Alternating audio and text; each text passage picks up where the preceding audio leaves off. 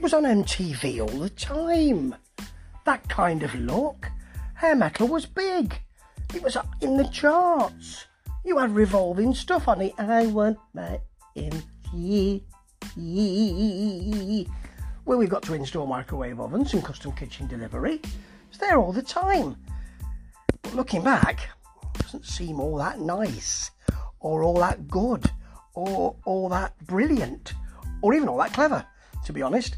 And um, it does seem that way a bit with uh, the Ultimate Ozzy, which is the nineteen, well, the mid mid eighties um, D V D, I suppose you'd call it now, but sort of video release to go with the Ultimate Sin album. Now, a lot of people don't like the Ultimate Sin album. It's got uh, Shot in the Dark, not I Have Shot in the Park, which is what um, what my friend Dave used to call it. It's not that, Dave, is it? Although it might be a little bit funnier if it was. Shot in the Dark's a good good song, but um, the album itself is not great. I've I've never liked it, and I don't really think many pe- other people do. But, you know, I say that, but it was dead popular at the time.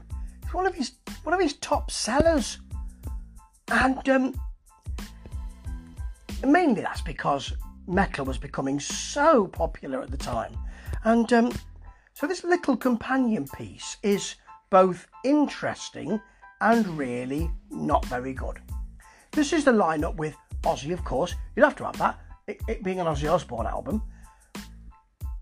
Although, you know, Fleetwood Mac went out with no with no no um, members that you'd remember. Anyway, it's Ozzy Osbourne, Jake E. Lee. So you've got some histrionics going on there. Phil Soussan on bass, Soussan, Soussan on bass, Randy Castillo on drums, and there are some keyboards, of course, John Sinclair, but shh, don't want to know too much about that. Yeah, and it's um, it's an odd little amalgam. You start off with women going, women going to a gig. Of course, it's women in leather and lace and all that kind of stuff, open top car, and then Ozzy with his hair completely boofed. It's the time of that boofing. It's the it's the blonde sort of um, sort of mullet, party at the front, business at the back, or is it the other way around? Or is it all over? Because that's what it seems to be. Then you've got um, a bit of concert stuff, and suddenly it's Ozzy in a coppice, not really a park, just a few trees, a copse, a coppice, a little gathering of trees, looking up at a very distant full moon and sort of pretending to be a A wolf. It's, it's not ideal. Needs a bit of makeup to do it. It seems a bit half-hearted to me. And then running through those trees. It's weird. Now, now, the concert footage is a bit indistinct. It's a bit American. So it, it's not really completely clear. Bark at the Moon is, is there. That's not too bad. He's at first in a sort of silver long coat outfit and some kind of leggings thing. It looks like he's dressed in bacon foil, and all through this concert video, you'll get him changing. He's got more costume changes than a, than a dame in a pantomime. You've got um, you've got him in a nice red number, then a blue number, generally sparkly, generally a long coat, and then at the end a sort of horrendous bumblebee type thing. Really very poor. But, you know, that's the kind of Um, production value you get. There's a big sort of monolithic thing. He first of all arrives um, from the heavens, sitting on a rather nasty demon sort of chariot thing. Doesn't look good at all. It, it's it's really sub-eddy. I mean, really sub-eddy. And generally, you've got um, Randy Castillo on a on a, a sort of monolithic thing with loads of lights, and that's basically all you've got really, as far as, as far as the set goes. And throughout this kind of thing of Ozzy walking around, go go crazy, all that kind of stuff, doing his sort of head banging with the big grin kind of thing that he does, not really giving us any kind of energy, but, but everybody likes that, that's what they want. You get bits of video, the Shot in the Dark video, with him with the kind of orange-yellow discoloured teeth, that one, bit of that. Mr Crowley, live, is uh, is okay, I don't know, has a Meow, meow, meow. Has a lot more power to it, actually. And uh, you get some Jake E. Lee guitar histrionics, as I say. There's a long solo there. It was much better in the solo and Killer of Giants, which was great. It does sound throughout this that It's it's not a soundboard mix, let's put it that way. I think there might be some overdubs here. It does sound really, really finished, as if as if you'd done it in a studio, to be honest. And the, the way it looks is very like the kind of other hair metal. It, it looks like a Poison video, to be honest, I'd say, really. It, but there were great songs here, like Flying High Again. I mean, unlike a Poison video, there were great songs here. Flying High Again is very well delivered. Uh, Iron Man's on there, that's done okay. You'd expect that.